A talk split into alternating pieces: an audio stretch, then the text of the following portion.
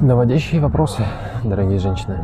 Наводящие вопросы очень помогут вам э, дать какой-то совет. Потому что на самом деле, если делать это прямолинейно, то будет вызываться сопротивление. Потому что мужчина же не спрашивал вас никакого совета.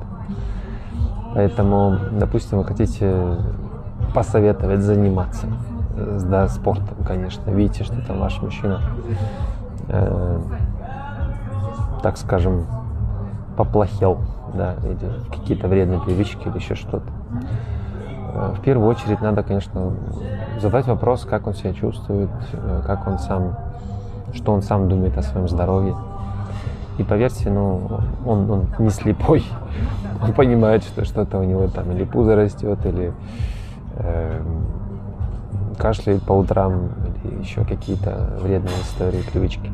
Поэтому надо спросить у него, как он сам к этому относится. И тут очень важен эмоциональный посыл. Что вы хотите ему э, насоветовать что-то, насовать какой-то вашей мудрости, которую он и так знает. Но, к сожалению, на мужском языке это будет восприниматься как она умная, а я дурак. Я же знаю. И поэтому